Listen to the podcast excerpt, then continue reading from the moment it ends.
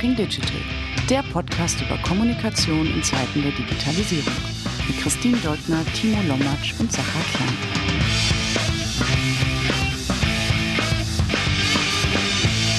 Hallo und herzlich willkommen zum Talking Digital Podcast. Diese Woche unter drei zusammen mit Timo Lommatsch. Hallo, moin. Und Sacha Klein. Morgen. Hallo, ihr beiden. Äh, es ist jetzt schon wieder vier Wochen fast her, dass wir gesprochen haben. In der Zwischenzeit hat sich einiges bewegt. Wir haben spannende Themen mitgebracht, äh, die wir zu dritt besprechen. Vielleicht äh, gibt es eine kleine Streiterei, die wir hier vom Zaun brechen können. Hoffentlich, hoffentlich. Soll ich mal anfangen? Bitte, ich äh, direkt losstreiten. Christine, wie heißt der Fußballverein von Hannover? Hannover 96 habe ich gerade gelernt. Äh, mein Wissen ist vier Minuten alt. Ich frage noch mal ganz zum Schluss. je, je länger wir zusammen äh, Talking Digital moderieren, desto größer wird mein Fußballwissen. Äh, jetzt kenne ich schon ganze zwei Vereine in Deutschland. Den ersten äh, FC Hannover und Hannover 96. Wie ihr seht, äh, ich setze Prioritäten äh, auf die wichtigen Dinge im Leben. Äh, Fußball gehört nicht dazu, aber das ist dann vielleicht das Thema für die übernächste Folge. Ähm, wir haben aber trotzdem wieder Themen mitgebracht. Äh, Sacha, vielleicht willst du einmal kurz erzählen, was dich später beschäftigt. Ich glaube, das möchte momentan niemand so recht hören. Okay, wir haben wieder spannende Themen mitgebracht und ich lege einfach mal direkt los mit meinem Thema. Ähm, ich war letzte Woche Jurymitglied in, der, in dem 30U30-Wettbewerb, ähm, gehostet von unserem lieben Kollegen Nico und äh, Top-Talenten aus der deutschen Kommunikationsszene. Und äh, die Talente hatten zehn Tage Zeit, um sich mit einem unglaublich großen Feld zu beschäftigen und das hat mich tatsächlich auch zum Denken angeregt. Ähm, nicht, weil äh, die Talente da einen, einen äh, schwierigen Job hatten, sondern weil das etwas ist, was ich auch seit langem beobachte. Äh, gleichzeitig aber immer das Glück hatte, ähm, in einem sehr diversen Umfeld zu arbeiten. Die Challenge, die sie bearbeiten mussten, war nämlich, äh, ist die deutsche Kommunikationsbranche eigentlich nicht divers genug? Und was können wir tun, um das zu ändern? Welche Benefits hat das? Ähm, ich weiß nicht, wie es euch geht, in welchen Umfeldern ihr bis jetzt arbeiten durftet und äh, gearbeitet habt. Ähm, mein Einstieg war 2007 bei einer Business School. Das heißt, da waren, war ich als äh, deutsche Mitarbeitende wahrscheinlich eher so 50 Prozent äh, der Belegschaft und der Rest waren alles internationale Mitarbeitende aus aller Herren Länder mit den verschiedensten Hintergründen. Wahrscheinlich nicht sehr divers, wenn es um den Bildungsgrad ging, äh, weil fast alle promoviert. Ähm, aber äh, für den, für den Blickwinkel direkt nach der Uni auf jeden Fall ein krasser Eye-Opener, mit diesen Leuten zusammenzuarbeiten. Und auch die Kommunikationsabteilung ähm, war da durchaus durchmischt mit äh, verschiedensten Talenten. Ähm, später bei Zalando äh, sind wir sehr, sehr deutsch gestartet und haben dann aber das Team stark internationalisiert, vor allem weil ich eben für die 15 europäischen Märkte verantwortlich war. Ähm, und auch bei BCG DV selbst habe ich ja eher im internationalen Umfeld gearbeitet. Von daher ist das was, was ich immer geschätzt habe, komme selbst überhaupt nicht aus einem Umfeld, was äh, sehr international war, sondern war wirklich auf einer Schule. Ich glaube, wir hatten eine einzige Person of Color auf meiner Schule. Äh, Im Studium gab es einen Studenten, äh, der aus China äh, da war und, und äh, mit uns studiert hat. Der Rest der 60 Leute waren alles ähm, Deutsche, wahrscheinlich mit dem ähnlichen Bildungs- und äh, wahrscheinlich verschiedenen sozialen Hintergründen. Genau. Wie sieht's aber eigentlich aus in den Kommunikationsabteilungen deutscher Unternehmen? Und das der spannende Teil, glaube ich, den wir da wirklich be besprochen haben, war die Tatsache, wer kriegt eigentlich Zugang zu dem Beruf Kommunikator, Kommunikatorin. Das sind Leute, die Zugang zu Bildung haben. Ähm, Im Zweifel ist Sprache schon ein, ein definierendes Element.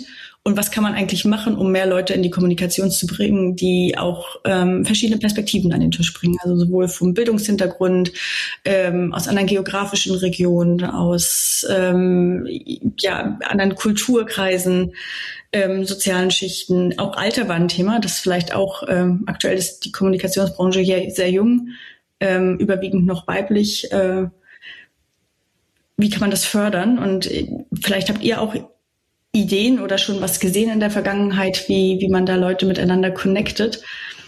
Ähm, was ich erfahren habe, war durch die Arbeit mit den internationalen Kollegen diese Netzwerke, die wir alle pflegen. Und das ist dann äh, in Deutschland wahrscheinlich eher sowas wie die 30U30 oder BDCom oder wie sie alle heißen. Ähm, so richtig viele Crossover-Veranstaltungen gibt es nicht mit anderen, mit anderen Ländern, mit anderen, äh, vielleicht auch Nischenverbänden. Ne? Also ähm, gibt es gibt es eigentlich Kommunikationsnetzwerke äh, für Leute, die nicht gut repräsentiert sind? Wissen wir das eigentlich? Ich weiß es nicht aus dem Stegreif, weiß aber, dass wir äh, KollegInnen haben, die sich engagieren in internationalen Netzwerken, die genau das fördern, wo es darum geht, äh, nicht, repräsentat nicht gut repräsentierte äh, Bevölkerungsgruppen, die in der Kommunikations, äh, im Kommunikationsumfeld tätig sind, ähm, zu vernetzen. Denn das Netzwerk ist oft das, was ihnen fehlt, um in die Berufe zu kommen. Und jetzt meine Frage an euch. Sind euch, sind euch aus eurer Arbeit bestimmte Netzwerke bekannt oder habt ihr in eurer Vergangenheit schon aktiv daran gearbeitet oder machen eure Unternehmen das aktuell vielleicht auch, ähm, sich so zu engagieren, um das aufzulösen, was wir vermeintlich als sehr weiße deutsche Kommunikationsbranche ähm, vielleicht selbst nicht gut aus uns selbst heraus hinbekommen? Ja, also meine persönlichen Erfahrungen dazu einmal geschildert und äh, dann also den Bogen zu spannen äh, dazu. Also ähm, ich hatte in meinem Studium ähm, also, wir waren damals ja äh, 20 PR, 20 Journalistik-Studentinnen, die zusammen äh, die ersten drei Semester gemacht haben danach äh, raus. Da waren ähnliche Erfahrungen wie, wie, wie bei dir. Also ähm, sehr wenige Studierende mit Migrationshintergrund oder äh, äh, äh weiß ich gar nicht, nee, zwei People of Color, glaube ich, aber beim Journalistiken eher äh, dabei und nicht bei PR. Und ähm, und was aber da schon ein bisschen die Augen geöffnet hat, mir, weil wir hatten einen sehr guten Studiengang äh, bei einer indischen Professorin oder ein Seminar ähm, Intercultural Communications äh, und und die hat äh, super toll äh, die Augen geöffnet dazu, wie Kommunikation in anderen Ländern anders fun funktioniert und was da was man damit aber auch mitnehmen kann, was daran inspirierend ist und so weiter. Und später ähm, war ich mit meiner Agentur oder Agenturenmitglied bei iPrex. iPrex ist ein internationales ähm, äh, Netzwerk von inhabergeführten unabhängigen Agenturen weltweit und ähm, da hatten wir immer äh, zweimal im Jahr Konferenzen, wo wir uns getroffen haben, ausgetauscht haben und äh, voneinander gelernt haben. Und das hat so richtig die Augen geöffnet äh, für mich, was so intercultural geht, was was äh, an Diversität geht, weil natürlich in USA und und äh, England und äh, auch Frankreich hast du ganz andere Diversitätsaufstellungen in den Agenturen mhm. ähm, und äh, und äh, dadurch auch ganz andere ähm, teilweise Sichtweisen, Impulse und die sind ja so wichtig für die Kommunikation. Und das schlägt den Bogen dahin. Ähm, da gibt's ja die diversesten Studien, weil wir das natürlich mit der Agentur ja auch bei uns sehr viel betreiben und beraten, äh, die einfach zeigen, wenn du ein diverses Team hast, bist du erfolgreicher, bist du wirtschaftlich mhm. erfolgreicher ähm, äh, belegen einfach äh, Business-Studien, ähm, aber ähm, bist auch äh, vielleicht qualitativ inhaltlich erfolgreicher, was ich immer so sehe. Deswegen versuchen wir möglichst diverse Teams äh, mal aufzustellen und abzubilden, auch äh, wenn das äh, für die Jobs passt und wie es für die Jobs passt.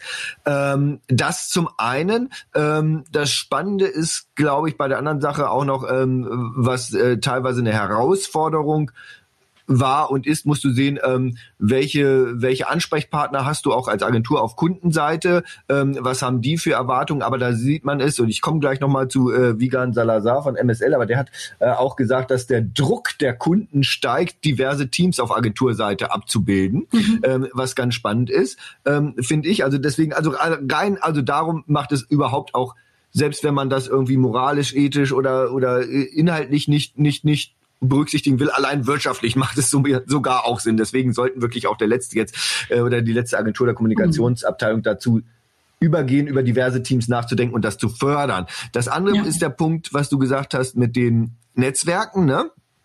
Ähm, es gibt ja die Global Woman in PR, glaube ich, genauso wie Global Digital Woman in PR, aber da kann ich nicht so viel zu sagen, weil ich da äh, nicht aktiv bin. Ähm, äh, ich weiß nicht, wie das da ist oder gelebt ist. Ähm, vielleicht kannst du da irgendwie, weißt du da was, Christine?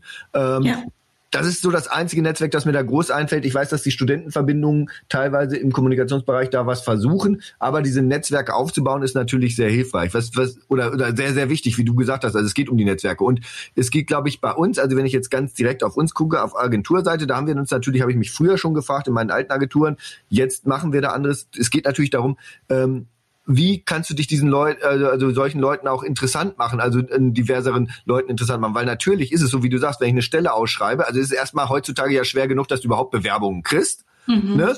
Und dann musst du gucken, äh, von den Bewerbungen, die du kriegst, sind äh, von zehn Bewerbungen sind acht von äh, jungen weißen Frauen. Ist halt einfach so. Ähm, und da musst du natürlich gucken, ähm, da gibt's verschiedene Wege und Möglichkeiten, die wir auch gehen. Wie kannst du es schaffen, ähm, mehr diversere Bewerbungen zu kriegen? Du musst direkt auf Leute rausgehen, du musst in der Anschreibe und wo du die Anzeigen stellst und so weiter, ähm, kannst du damit gehen mit den Inhalten der Anzeigen, kannst du natürlich oder mit den Anforderungen kannst du natürlich das steuern. Aber was, was wirklich das eigentlich zielführende ist, um das am Anfang mal durchzubrechen, was ich wirklich gesehen habe, ist, du musst eigentlich aktiv Leute suchen, auf die zugehen und die ansprechen und sagen, willst du nicht bei uns mhm. arbeiten? Das könnte ich mir super vorstellen. Und, und ähm, wenn du dann ein, zwei Role Models auch da, glaube ich, geschaffen hast und äh, dann kannst du auch viele Sachen noch nachziehen. Es hilft nicht, es reicht nicht, was ja auch so oft bemängelt wird, irgendwie so ein riesen diverses Team auf deine Employer-Branding-Seite oder deine Stellenseite zu stellen und dann kommen die Leute zum Vorstellungsgespräch und da äh, sehen die, dass intern tatsächlich null Diversität ist weil das ein schönes Stockfoto war. Mhm. Ja, absolut. Ich finde, ähm, du hast ja eben auf die Wirtschaftlichkeit abgezielt und das jetzt irgendwie, äh, will ich gar nicht hinterfragen. Ich finde aber abgesehen von dem wirtschaftlichen Erfolg und Nutzen, den das bringt, es ist auch einfach nur fair. Ne? Also ich will auch einfach, ja, eine, das, das, warum soll äh, äh, der, der Querschnitt äh, äh, der Bevölkerung nicht auch repräsentiert sein in verschiedenen äh, Berufsfeldern und gerade in der Kommunikation und dem Zugang dazu? ähm, also ich, das ist einfach mein persönliches, ich, ich möchte gern äh, diese Möglichkeit haben, das genauso aufzustellen. Ähm, du hast aber auch gesagt, genau, es wird auch für, für Agenturen schwieriger, weil, unter, weil, weil Unternehmen das immer mehr erwarten. Und ich glaube, Sachar, du hattest sogar mal Beispiele, äh, dass Verträge nicht mehr abgeschlossen werden mit äh, Agenturen, die nicht in einer bestimmten Art aufgestellt sind. Vielleicht kannst du das einmal kurz teilen. Ja, ich werde tatsächlich noch ein bisschen früher anfangen. Ich habe das, glaube ich, schon mal an anderer Stelle erzählt, aber ich bin ja, ich bin ja der felsenfesten Überzeugung, immer alles richtig zu machen. Ähm, und das hat mich irgendwann dazu gebracht, ähm, die Dinge nicht mehr richtig zu sehen. Ähm, das war im Sommer letzten Jahres, als wir bei Hyper etwa hm, halb so groß waren wie jetzt und ähm, vier Männer und zwei Frauen im Team waren. Und ich mir immer gesagt habe, dass das schon eine okay Ratio ist, ähm, weil wir ja eine Agentur sind, die sich im Tech-Umfeld bewegt. Und Frauen im Tech-Umfeld gibt es halt sehr, sehr wenige. Das ist tatsächlich an Statistiken zu äh, nachzuweisen, aber nichtsdestotrotz, das war für mich eine gute Erklärung und vielleicht auch eine Entschuldigung, warum das okay sei und auch trotzdem wir schon relativ fortschrittlich äh, unterwegs gewesen sind, weil immerhin ein Verhältnis von 33 äh, Prozent Frauen. dann weiß ich noch, dass ich einen ähm, virtuellen Lunch hatte mit äh, Nidal, die damals ähm, stellvertretende Chefredakteurin der DPA war und jetzt für die Journalistenausbildung oder Journalistinnenausbildung bei Axel Springer verantwortlich ist, die ähm, zu mir meinte, Mensch, freut mich ja, dass es bei euch so gut läuft, aber das mit der Diversität bei Hyper, das hast du ja noch gar nicht angegangen. Da meinte ich, naja, aber guck mal, 33 Prozent und sie, ja, also schön, dass du in diesen Dimensionen denkst, aber A, ihr seid alle weiß, B, ihr seid alle äh, primär deutschsprachig und ähm, irgendwie so Altersdiversität ist jetzt auch nicht unbedingt gegeben. Also der Altersunterschied zwischen euch ist so 10, 12 Jahre. Ähm, und ähm, damit hatte sie hundertprozentig recht. Und damit war bei mir überhaupt erst ein Bewusstsein geweckt, dass das mhm. mit der Fairness etwas ist, was ich bis dato ähm, nicht hergestellt habe. Und Fairness allein als Gefühl, vor allem wenn ich Fairness verhindere, äh, triggert mich schon sehr hart, weil ich äh, mir das nicht vorwerfen lassen möchte, dass ich die Welt schlechter mache. Im Gegenteil, ich trete ja eigentlich dafür an, die Welt fairer und gerechter zu machen. Ähm, das andere war aber dann eben auch, dass, dass ich diese wirtschaftliche Komponente einmal für mich habe versucht zu durchdenken, nämlich sind wir eigentlich gute Beraterinnen und Berater, wenn wir nur einen sehr dezidierten Blickwinkel abdecken können. Und ich glaube trotz allem, dass die Antwort nicht kategorisch Nein sein darf, weil wir schon nicht vergessen dürfen, in welchen Bereichen wir aktiv sind. Wir machen keine Massenkommunikation, wir machen äh, keine breiten Kommunikation. Also in den allerseltensten Fällen wollen wir wirklich ganz Deutschland mit unserer Kommunikation erreichen, sondern wir sind hier schon in einem sehr elitären nerdigen Umfeld unterwegs, ähm, in dem du eher antrittst, um frühphasig ein Bewusstsein für gewisse Dinge zu schaffen, Dinge auf die Agenda zu bringen. Und wenn du 10 bis 15 Prozent der Bevölkerung damit erreichst, dann, dann bist du irgendwo beim Tipping Point angekommen und dann kann man sich über die nächste Phase Gedanken machen. Aber dahin kommen ja die allerwenigsten Startups per se. Ähm, und, ähm, und dann kann man sich immer noch äh, tatsächlich Gedanken machen, ähm, wie man von dort weitergeht. Deswegen bin ich mir gar nicht so sicher, ob die Antwort kategorisch Nein lauten darf. Weil das, was wir halt auch nicht vergessen dürfen, wir sind eine Agentur, die sich überwiegend im deutschsprachigen Raum ähm, geschäftlich operiert. Was machen wir denn eigentlich mit einer Person, die muttersprachlich Französisch ist, ähm, die nicht über das gleiche Sprachgefühl verfügt wie jemand, der in Deutschland aufgewachsen ist? Was machen wir mit einer Person, die, sorry, dass ich in dieser Schublade denke, die äh, 62 Jahre alt ist, um irgendeine Zahl zu nennen, und nicht besonders versiert ist mit digitaler Kommunikation. Digitale Kommunikation ist ein absoluter ist ein absolut fixer Bestandteil unserer DNA. Ähm, und Leute, die äh, das bisher noch nicht erfahren haben, die können ganz sicher nicht in dem Bereich beraten. Ähm, und deswegen das mit der Diversität in der Kommunikation, ich finde das aus Fairnessgründen vollkommen richtig. Aus wirtschaftlichen Gründen, da komme ich gleich noch hin, sollte es richtig sein. Aber ob es wirklich immer richtig ist, ist, glaube ich, sehr wenig mit Schwarz und Weiß zu beantworten. Ähm, es sollte gegeben sein, dass wir dass wir allen Menschen den gleichen Zugang und die gleichen Chancen zu den Berufen, die wir definieren, geben. Aber am Ende darf man ja auch nicht vergessen, müssen diese Menschen dann eben einen Impact für unsere Auftraggebenden haben. Und Impact kann A bedeuten, Öffentlichkeit herzustellen. Und ich bin immer noch der Meinung, dass das das ist, wofür wir am meisten gemessen werden. Impact bedeutet aber auch eine bestmögliche Beratung, wie Unternehmen organisiert sein sollten und wie Unternehmen gebaut sein sollten. Und da wiederum glaube ich schon, dass es wichtig ist, im Team Menschen aus allen möglichen Ecken und Enden unserer Gesellschaft zu haben, um ein Bewusstsein zu haben, was in Unternehmen alles falsch laufen kann. Dass Chefetagen überwiegend männlich sind, dass Chefetagen überwiegend männlich, äh, überwiegend weiß sind, dass Chefetagen ähm, eben 0,0 divers sind und wenn du Business-Entscheidungen triffst, die aus einer weißen männlichen Perspektive, äh, die 35 bis 45 Jahre alt ist, triffst, dann verlierst du den Zugang zu Kunden, die nicht männlich, weiß und 35 bis 45 sind, weil du nur in diesen Schubladen denkst. Und ja, alle Fehler selber schon gemacht. Ähm, deswegen, ich, ich glaube, da, da kann man ähm, das nicht ausschließen. Ein Punkt, Christine, den du angesprochen hattest, von dem ich glaube, dass er in Deutschland über die nächsten fünf Jahre virulent wird. Deswegen glaube ich auch, dass es so wichtig ist, ähm, dass wir als PR-Leute nicht nur Öffentlichkeit herstellen, sondern auch unsere Auftraggebenden bestmöglich beraten, dass sie, so wie wir auch, eine fairere Welt bauen sollten. Ähm, dahingehend, äh, dass amerikanische Konzerne jetzt schon ähm, zum nicht unerheblichen Teil Vorgaben haben, die sicherstellen, dass Unternehmen fair agieren. Und das bedeutet, dass es Unternehmen gibt wie Microsoft oder LinkedIn oder LinkedIn als Teil von Microsoft, die nicht mit Agenturen zusammenarbeiten dürfen, deren Geschäftsführung beispielsweise aus mehr als einer Person besteht und diese Personen dann ähm, durchgängig männlich sind. Also wenn du als Agentur, äh, Timo, du hast ja in der Geschäftsführung, ihr seid ja paritätisch männlich-weiblich, genauso wie Christine und ich bei Hyper eben auch.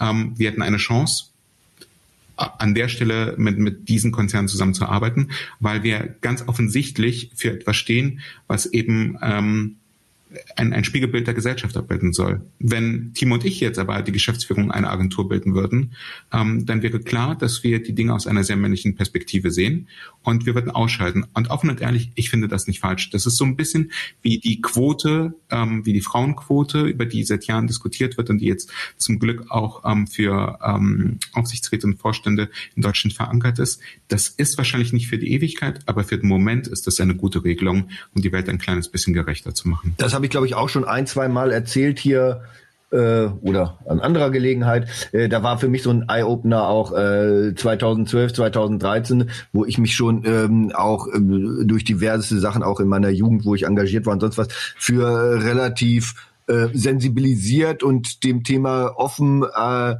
äh, eingestellt geschätzt habe. Und dann waren wir beim großen Pitch. Ähm, von einer öffentlichen Institution und äh, mit drei Agenturen sind wir da zusammen angetreten, äh, einer Eventagentur, Digitalagentur und wir halt für Kommunikation und äh, haben da präsentiert äh, drei Geschäftsführer männlich von den jeweiligen Agenturen und die erste Frage, die kam, war von der äh, Kommunikationschefin, äh, Sie treten hier an mit drei Männern, arbeiten denn bei Ihnen keine Frauen in Führungspositionen oder warum haben Sie keine Frau mitgebracht? So, dann äh, standen wir da erstmal ne? und äh, waren in Erklärungsnot. Und ähm, deswegen glaube ich muss man auch im täglichen Doing immer wieder drauf gestoßen werden, weil wie gesagt aus den unterschiedlichen Gründen, die hier alle gezeigt wurden und genannt wurden, es ähm, wichtig, richtig und gut ist, sich da auch reinzudenken. Und anders möchte ich nochmal ergänzen bei dir, Sache, weil wir sind ja auch in ein bisschen breiteren Feldern aktiv äh, als Agentur. Also wir gehen ja auch viel bei größeren Unternehmen, auch äh, geht es bei uns auch viel um interne Kommunikation ähm, und interne Aufstellung. Und da hast du natürlich auch eine total diverse Belegschaft, ne? Und ähm, die alle auch richtig in ihren Bezugsrahmen und Bezugsräumen abzuholen ähm, und mitzudenken, das äh, ist einfach, natürlich musst du als guter Berater dich einigermaßen in sehr unterschiedliche Zielgruppen reindenken können ähm, und äh, antizipieren können. Aber wie gesagt, ein diverses Team hilft da immer, auch beim Content Marketing, bei der Content-Erstellung, einfach Themen zu denken, Themen zu drehen. Was könnte wen wie interessieren? Mhm. Ich würde gerne noch, also wir können das Thema, glaube ich, noch vier weitere Stunden diskutieren. Ich würde gerne zwei Impulse geben, bevor wir vielleicht drüber gehen zu Sachas äh, Thema, was er mitgebracht hat wie spitz ist vielleicht eine Kommunikationsabteilung oder eine Agentur in unserem Fall und was können wir überhaupt abbilden? Das stimmt. Ich glaube trotzdem Impulse mitzunehmen. Ähm, wen, wen kann ich alles mitdenken? Also Sprache als definierendes Kriterium finde ich jetzt nicht ausschlaggebend, um ganz ehrlich zu sein. Also zum einen gibt es internationale Umfelder, wo Deutsch überhaupt nicht mehr äh, das Hauptkriterium ist. Und selbst wenn es der Fall ist, dann gibt es auch verschiedene Kommunikationsrollen innerhalb von Abteilungen, nicht nur Agenturen, sondern auch Kommunikationsabteilungen. Äh, das ist vom Corporate Publishing über vielleicht die politische Kommunikation, die eben auch auf europäischem oder globalem Umfeld stattfindet. Ähm, das kann interne Kommunikation sein, wo verschiedene Sprachen oder kulturelle kulturelle Hintergründe sehr förderlich sind, weil äh, vielleicht auch die Belegschaft sehr viel diverser aufgestellt ist als die Leute, die nur in der Kommunikationsabteilung oder im Büro sitzen. Ähm, das wäre also mein einer Punkt, also Sprache nicht mal als das eine äh, Kriterium zu nehmen. Nicht jeder äh, spricht nur mit Redaktion und nicht jeder schreibt nur Pressemitteilungen. Nichtsdestotrotz kann man sehr gute und sehr schlaue Sachen sagen, wenn man nicht äh, muttersprachliches Level an, an Deutschverständnis hat. Das ist das eine.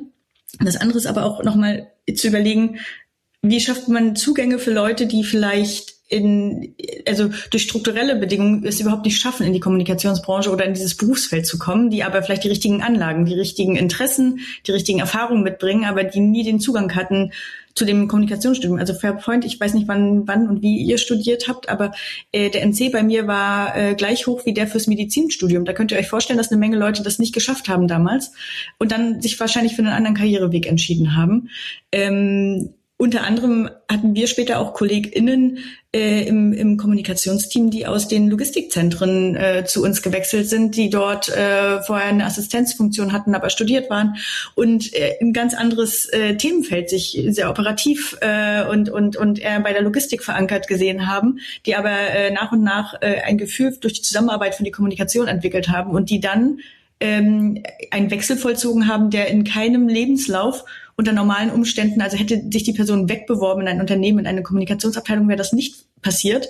Aber das ist, glaube ich, etwas, diese, diese Augen offen halten für, für Talente, die die diversesten Hintergründe haben. Alt, jung, äh, kulturell, fachliche Ausrichtung, whatever. Ähm, um das mitzunehmen und dann eben vielleicht auch das zu umgehen. Wir, wir kämpfen alle um die Talente da draußen und sind froh, wenn wir überhaupt eine Bewerbung bekommen. Also vielleicht auch mal ein bisschen näher schauen und äh, den Blick zu weiten, um Zugang für Leute zu schaffen, die den nicht durch natürlichen, äh, durch den natürlichen Prozess durchlaufen haben, die aber vielleicht genauso viel Mehrwert äh, stiften und die vielleicht auch langfristig loyaler dem Unternehmen und äh, der Kommunikationsarbeit gegenüber sind, weil sie nämlich eine tolle Entwicklung machen konnten. Ähm, das wären so meine, meine zwei Punkte, ähm, weil auf dem Papier, glaube ich, ist es immer noch sehr stringent, zumindest seitdem äh, Kommunikationsarbeit sehr akademisiert ist, wie man sich heute entwickelt innerhalb des Kommunikationsberufs. Ich bin ja auch nur ins Studium gekommen durch meine 18 Wartesemester.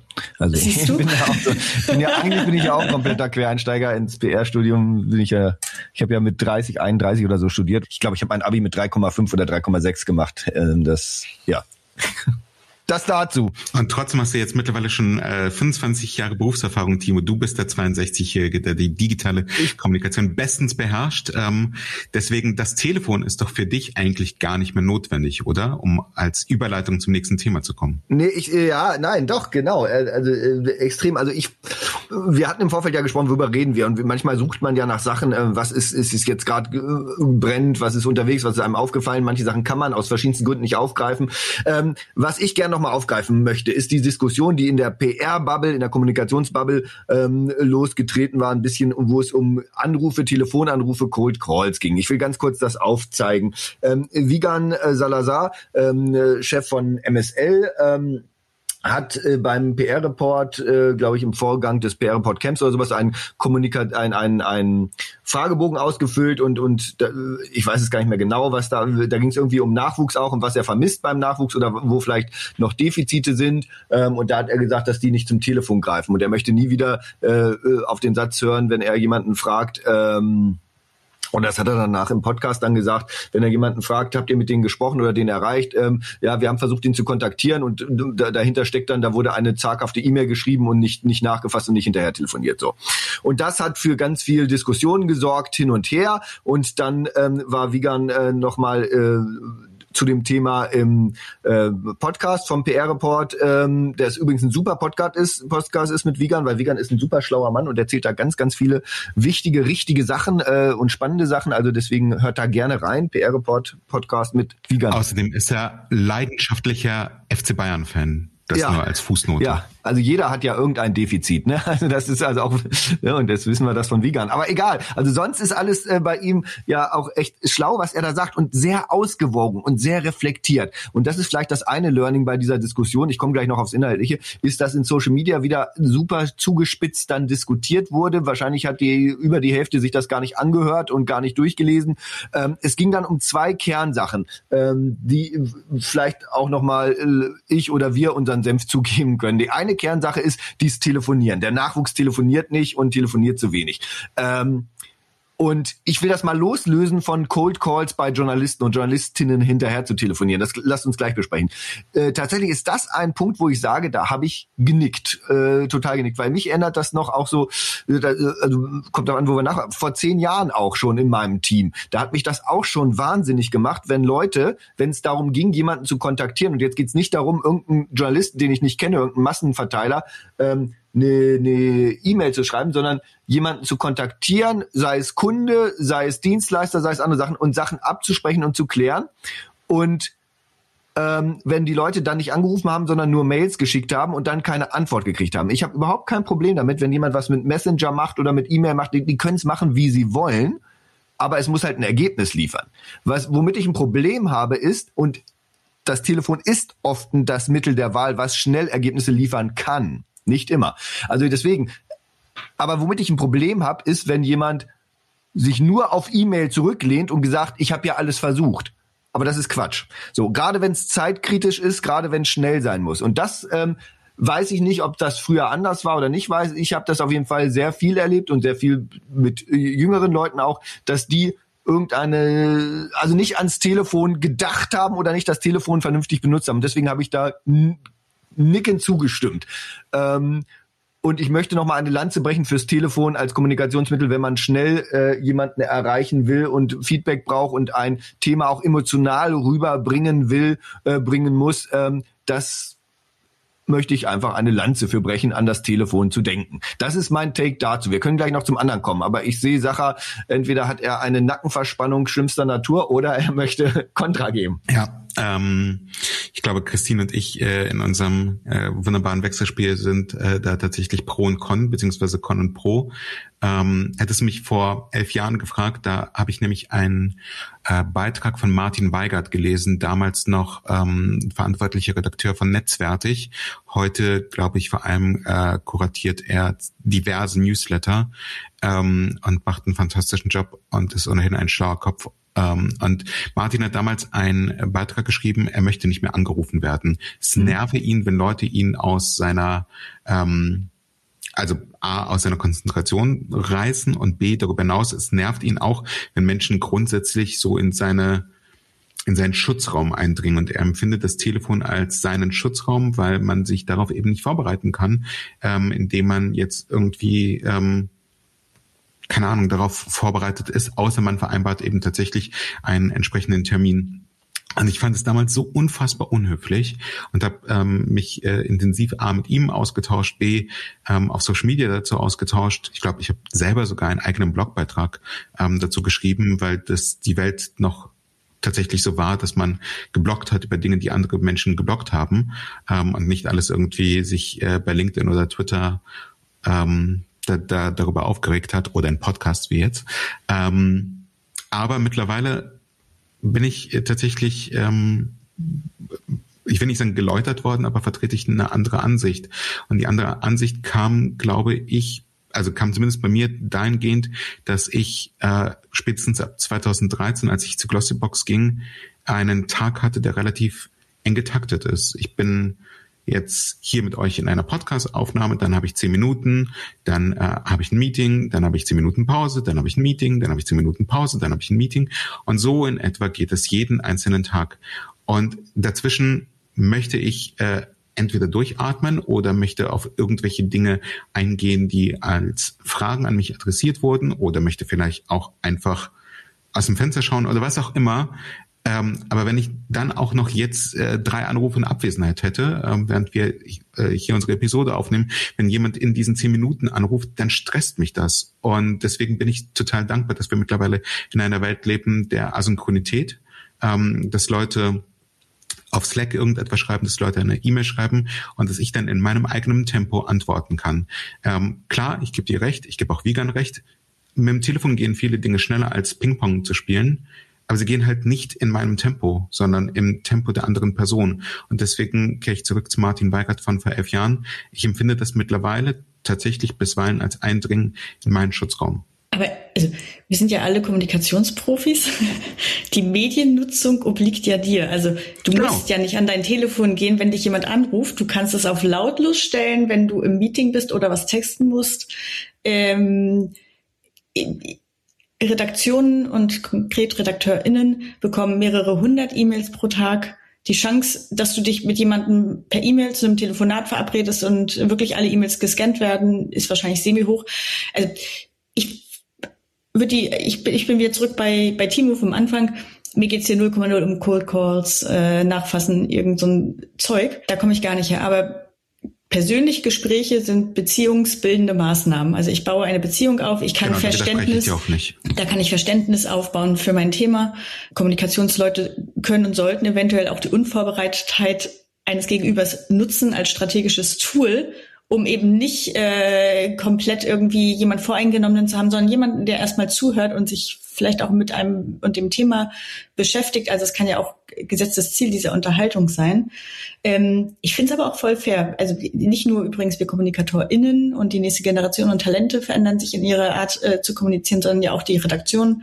Äh, ich habe sehr gute Erfahrungen gemacht mit WhatsApp. Also kurze WhatsApp schreiben und sagen, hier, ähm, können, können wir das hier kurz irgendwie durchgehen oder reicht dir das schriftlich? Also das funktioniert und da kann man auch, glaube ich, sehr gut drauf aufbauen und ist trotzdem genauso schnell wie vielleicht mit einem äh, Telefonat, um das abzusprechen. Ich glaube, es geht da sehr viel darum, irgendwie der anderen Seite oder das richtige Tool und das richtige, den richtigen Kommunikationsweg für, für die andere Seite zu finden.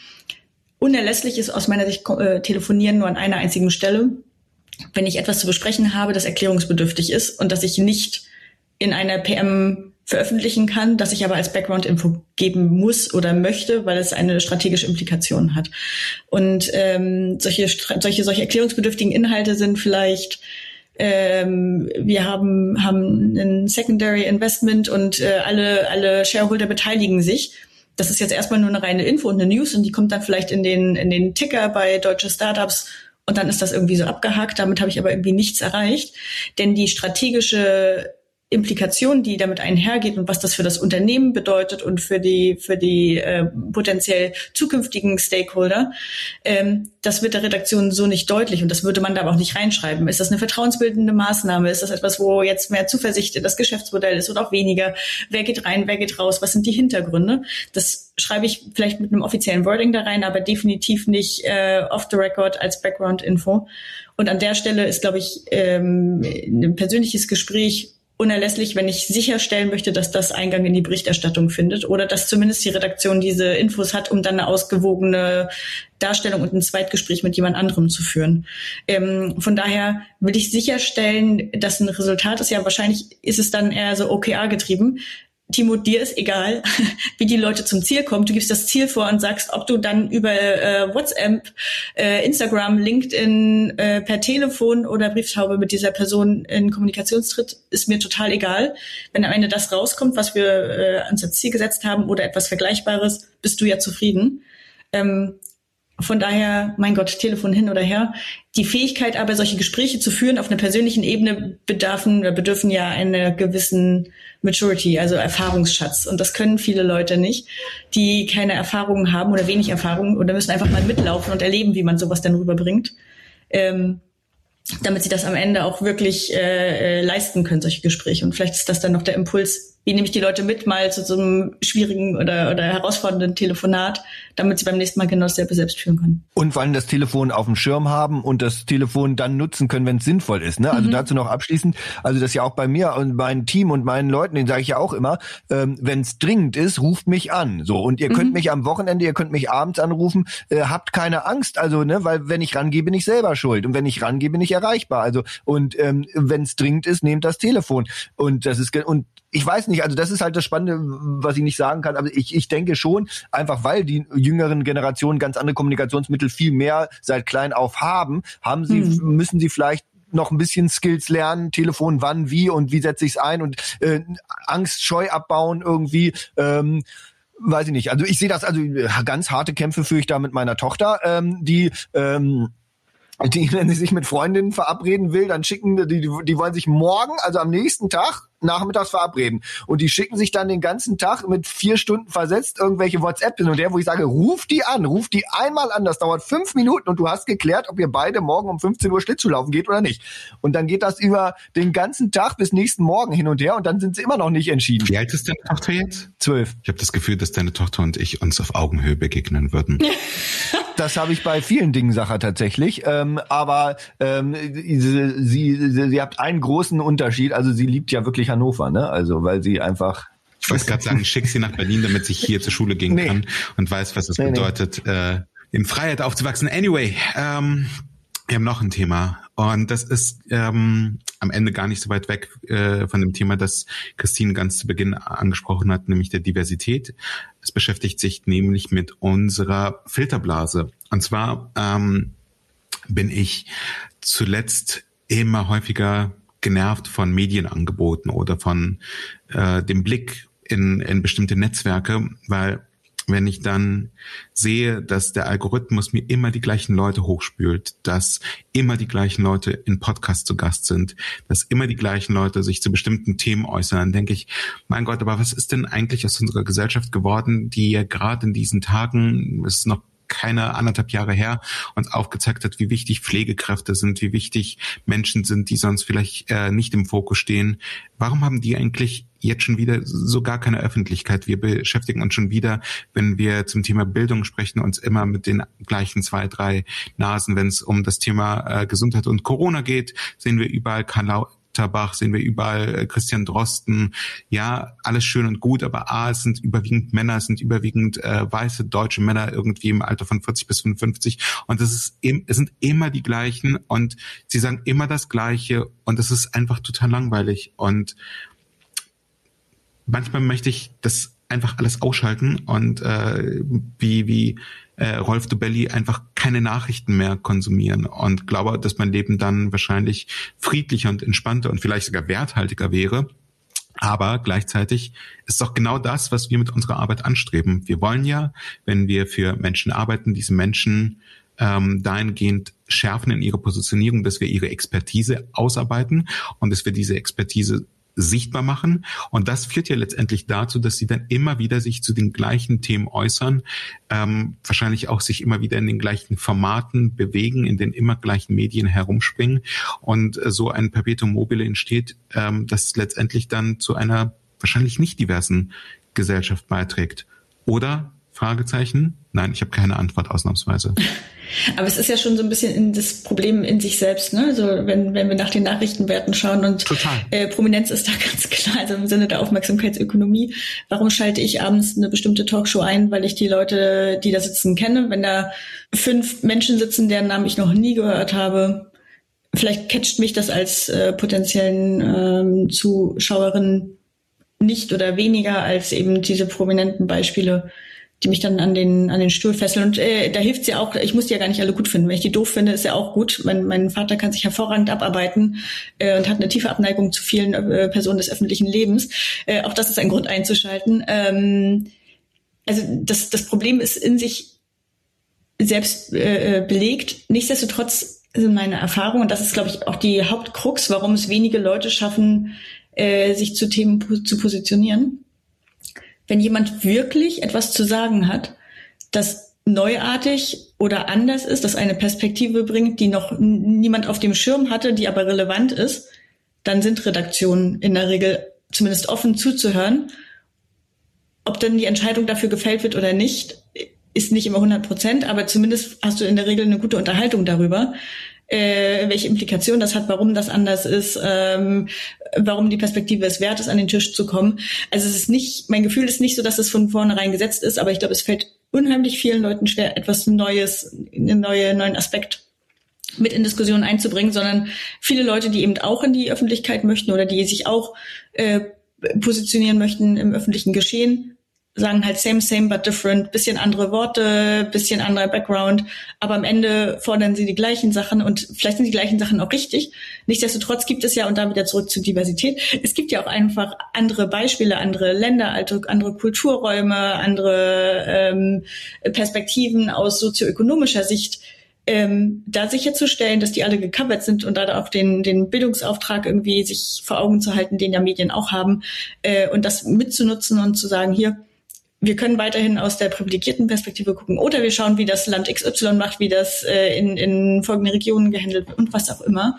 Ähm, da kriegt man zumindest den Fuß in die Tür. Und ich glaube, wenn wir alle stärker darauf achten würden, nicht nur die, dasselbe Rezept zu kochen, sondern mal äh, vielleicht ein neues Gericht zu probieren, äh, werden die Chancen auch größer, diese Vielfalt wieder äh, aufzubrechen. Auf jeden Fall. Ich glaube auch, also da will ich auch nicht, also äh, also langsam werde ich glaube ich echt alt, wenn ich mich so in dieser Folge anhöre. Also ich weiß nicht, ob es früher so anders war oder ich als als Jugendlicher oder Kind das anders wahrgenommen habe in Talkshows oder sonst wie. Ähm, also es ist natürlich, äh, äh, dass zum Beispiel gerade Talkshows sind ja ein super Beispiel dafür, was das für ein Einheitsbrei ist und das ist ja Legion, wie das untersucht wurde und so. Und es ist auch so, das weiß ich natürlich aus oder wissen wir alle aus unseren ähm, ähm, beruflichen Erfahrungen. Die Redaktionen, die haben ein paar Top-Listen mit vier, fünf Ansprechpartnern oder drei Ansprechpartnern oder manchmal gefühlt nur ein Ansprechpartnerin zu einem Thema und die rufen die zuerst an und die rufen die nacheinander durch. Ne? Und, und da reinzukommen ist super schwer, das aufzubrechen. Das hat verschiedene Gründe. Ähm, wenn die einmal wissen, das funktioniert und das polarisiert und das zieht, dann nehmen sie diese Person immer wieder. Mhm. Ähm, da sind die andersrum sind die auch ein bisschen faul äh, da vielleicht oder so. Und deswegen haben wir ja diesen Einheitsbrei. Also ganz kurz, also weil die, die Frage ist ja, wie, wie unterscheiden sich denn diese ganzen Talkshows heute noch so? Und äh, was ich ein bisschen da zum Beispiel beim Talkshow-Format, aber auch bei anderen Sachen, das können, da gibt's also gedruckt gibt's da einige oder online im Magazin gibt's da einige Alternativen noch, aber sind halt die Formate, wo das Format oder der Moderator, die Moderatorin oder die Journalistin, die Redaktion, die dahinter steckt, das ist die Marke und die Personen, die da präsentiert werden, die sind unbekannt, die sind neu, die sind interessant. Ähm, das ist gerade im Talkshow-Business, glaube ich, heutzutage sehr, sehr selten. Ne? Ähm, und das nochmal, und das überspannt andersrum natürlich, ist es ja unser Job, äh, und das haben wir ja in anderen äh, Podcasts schon ganz viel, Personen zu Marken auch aufzubauen, Personal Branding und so weiter. Und was bist du denn als Marke? Du stehst für ein Thema und strahlst dafür und wirst damit identifiziert. Und deswegen kommen die Leute immer wieder zu dir, weil das als letztes, und das ist natürlich das Härteste daran aufzubrechen, Sache, ist, das Gehirn des Menschen, des durchschnittlichen, normalen Menschen, das Gehirn, das will wenig Ungewohntes. Das will keine Dissonanzen, das will Vertrautes, Gewonnenes, Bekanntes und das schnell einsortieren in Schubladen und ein Sicherheitsgefühl haben. Auch bei den Feinden will es einfach klare, bekannte Feinde haben. Das ist das, was Christine gerade meinte. Und deswegen ist natürlich das schwer, das aufzubrechen. Genau. Ich würde den Redaktionen auch nicht mal unterstellen, dass die faul ist. ist einfach ein krasser Zeitdruck. Ne? Und was das eine ist, die Person funktioniert gut, polarisiert vielleicht, hat, hat irgendwie knackige Aussagen parat. Das ist übrigens eine Fähigkeit, die auch nicht viele haben, hm? äh, das auf den Punkt zu bringen und dann irgendwie noch ein bisschen ja. edgy. Und das zweite ist aber auch Verfügbarkeit. Und das ist nämlich der Punkt, äh, warum fallen so viele Leute auch aus so einer Diskussion raus? Da geht's so, ich brauche in der nächsten halben Stunde. Wir haben neulich auf Twitter äh, so aus Witz gesagt, so keine Anfragen, die in zehn Minuten eine Antwort äh, bedürfen, äh, als es darum ging, was sich äh, Redaktionen von PR-Leuten wünschen und umgekehrt. Hm. Ähm, aber de facto so funktioniert das Business. Und wer nach zehn Minuten verfügbar ist. Und da gibt es einfach bestimmte äh, Meinungsführer pro Ebene, die da schnell Zeit für die und Priorität einräumen für dieses Thema und dann auf der Liste nicht nur oben stehen, sondern wo auch ganz klar ist, wenn ich die Person anfrage, dann sitzt die Person in drei Stunden hier im Studio bei mir oder ist am Telefon verfügbar. Das darf man nicht unterschätzen, glaube ich, ja, welche Priorität ja. man dem einräumt. Und das andere ist, glaube ich, wir als Kommunikatoren haben ganz klar die Aufgabe, Leuten, die eben den Wunsch haben, in solche Ebene vorzustoßen, auch klar zu sagen, wo es halt überhaupt nicht funktioniert. Also wenn ich nicht in der Lage bin, solche, solche äh, Perspektiven an den Tag zu bringen oder wie mich so auszudrücken, dass es einen Mehrwert hat für das Medium, dann werde ich am Ende auch keinen Eingang finden. Ja, nein, ja, nein. Ähm, denkt einfach an uns selbst, wenn wir über unsere potenziellen nächsten Gäste nachdenken, ähm, entweder jemand bringt jemanden an, von dem wir noch nie etwas gehört haben, dann wird es umso schwerer, die Person den anderen zwei äh, Teilnehmenden hier zu pitchen, mhm. ähm, weil es weckt keinerlei Assoziation und ehrlicherweise, wir dürfen hier einen Aspekt auch nicht außer Acht lassen. Wir wollen ja auch niemanden, der komplett unbekannt ist, weil wir wollen ja auch, dass die Person ja selbst dafür sorgt, dass dieser Podcast größer und bekannter wird und je größer die, in Anführungszeichen, man sieht es nicht, aber ich mache gerade äh, mit meinen Fingern Anführungszeichen, dass die Reichweite der Person, also die Währung, in der ja Medienschaffende heutzutage denken, dass die ja auch auf unser Format wirkt und dass, dass wir ja darüber kontinuierlich mehr Menschen erreichen. Und wenn wir jemanden haben, der gänzlich unbekannt ist, dann ist die Wahrscheinlichkeit aus den Gründen, die Timo ja durchaus äh, beschrieben hat und Christine, die du ja auch äh, äh geschnitten hast, dann ist die Wahrscheinlichkeit, dass, dass mehr Leute hier äh, einschalten äh, oder die Episode runterladen und anhören einfach geringer, weil kenne ich nicht, hä, hm, weiß ich nicht, will ich nicht. Aber das gilt doch jetzt vor allem für audiovisuelle äh, und oder visuelle äh, Formate. Äh, in der Zeitung, wenn ein, ein, Artikel steht und da ist ein Experte, eine Expertin zitiert äh, von der Uni XY, die kenne ich nicht, die werde ich in fünf Jahren nicht kennen und die belegt nur die Glaubwürdigkeit ihrer Aussage. Ich weiß nicht. Ich kann es tatsächlich an einem Medium belegen, dass ich früher aufgeschlossen war gegenüber Unbekanntem, ähm, als das heute der Fall ist. Ich liebe nach wie vor die Brand 1. Ich habe nach wie vor, oder sagen wir wieder nach drei Jahren Pause, die Brand 1 im Abo. Und wenn da Leute interviewt werden, zu Themen, die ich jetzt nur so medium interessant finde, die aber vielleicht, also früher habe ich die ganze Brand 1 von A bis Z gelesen, einfach weil die Brand 1 meinen Horizont geweitet hat. Heute nehme ich mir die Zeit dafür nicht mehr. Ich vermeide den Begriff, ich habe keine Zeit dafür. Ich nehme mir die Zeit nicht mehr. Ich lese die Dinge, die ich kenne. Ich lese die Dinge über die Menschen, die ich kenne und alles, was in irgendeiner Weise neu ist oder nicht irgendwie in meiner Bubble ähm, eh schon verankert ist, wird zu einer größeren Hürde. Das heißt nicht, dass ich es automatisch nicht lese, aber die Wahrscheinlichkeit, dass ich es lese, ist deutlich geringer als bei Dingen, die ich kenne. Aber dann bist du doch das Problem. Also was du geschildert hast, ist, dass dir immer nur dieselben Leute begegnen. Ganz kurz, stopp, können wir das ganz kurz mal festhalten? Sacher ist das Problem. wenn du, wenn dir immer dieselben Leute begegnen in den medialen äh, Berichterstattungen. Aber bist du anders? Wenn dir immer dieselben Leute anders? begegnen in den medialen Berichterstattungen und du aber nur liest über Leute, die du bereits kennst, dann bist du genau. ein Mobil, dann, dann, bewegst du dich um dich rum und wirst nie wieder etwas anderes sehen. Und ja, ich bin anders. Ich, ich bin hab, ein Foucault'sches Pendel, genau. Vielleicht auch das. Ähm, im Studium habe ich gelernt, dass eine Zeitung noch einen anderen Wert hat. Und zwar, und deswegen ist es so schlecht, dass heute viele Leute nicht mehr die haptische Zeitung in die Hand nehmen und nur noch das lesen, eben genau in ihrer Bubble, äh, den nächsten, die nächste Headline, die sie interessiert, die nächste Person, die sie kennen. Früher hast du eine Zeitung von vorn nach hinten gelesen, den Sportteil genauso wie den Regionalteil, genauso genau. wie den Überregionalteil und den Politikteil. Du hast den Sportteil gelesen? Den lokalen Sportteil habe ich gelesen. du hast die Zeitung von vorn nach hinten gelesen und hast Sachen gelernt, von denen du nicht wusstest, dass es sie wert sind, zu erfahren, hast aber deinen Horizont erweitert und hast neue Leute kennengelernt, die auch Expertentum für dich transportiert haben, von dem du nicht wusstest, dass du es brauchst. hundertprozentig gebe ich dir da recht. Ähm, das ist der Grund, warum ich Anfang des Jahres mir wieder eine gedruckte Zeitung im Abo zugelegt habe. Und ähm, äh, ich habe die Süddeutsche sowohl als Print wie auch digital im Abo. Meistens lese ich sie am Vortag ähm, digital. Und das ist vollkommen, es ist genauso, wie du es beschreibst. Digital lasse ich zigtausend Dinge weg, ähm, weil ich einfach wegscrolle. Ich kann gar nicht so schnell blättern.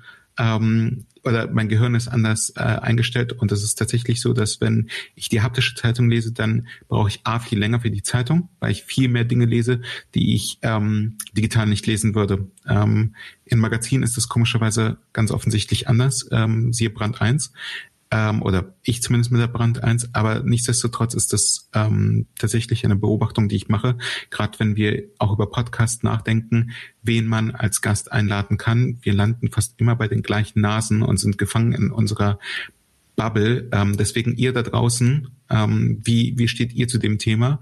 Und wir freuen uns riesig auf eure Vorschläge, wen wir noch als Gast äh, einladen könnten.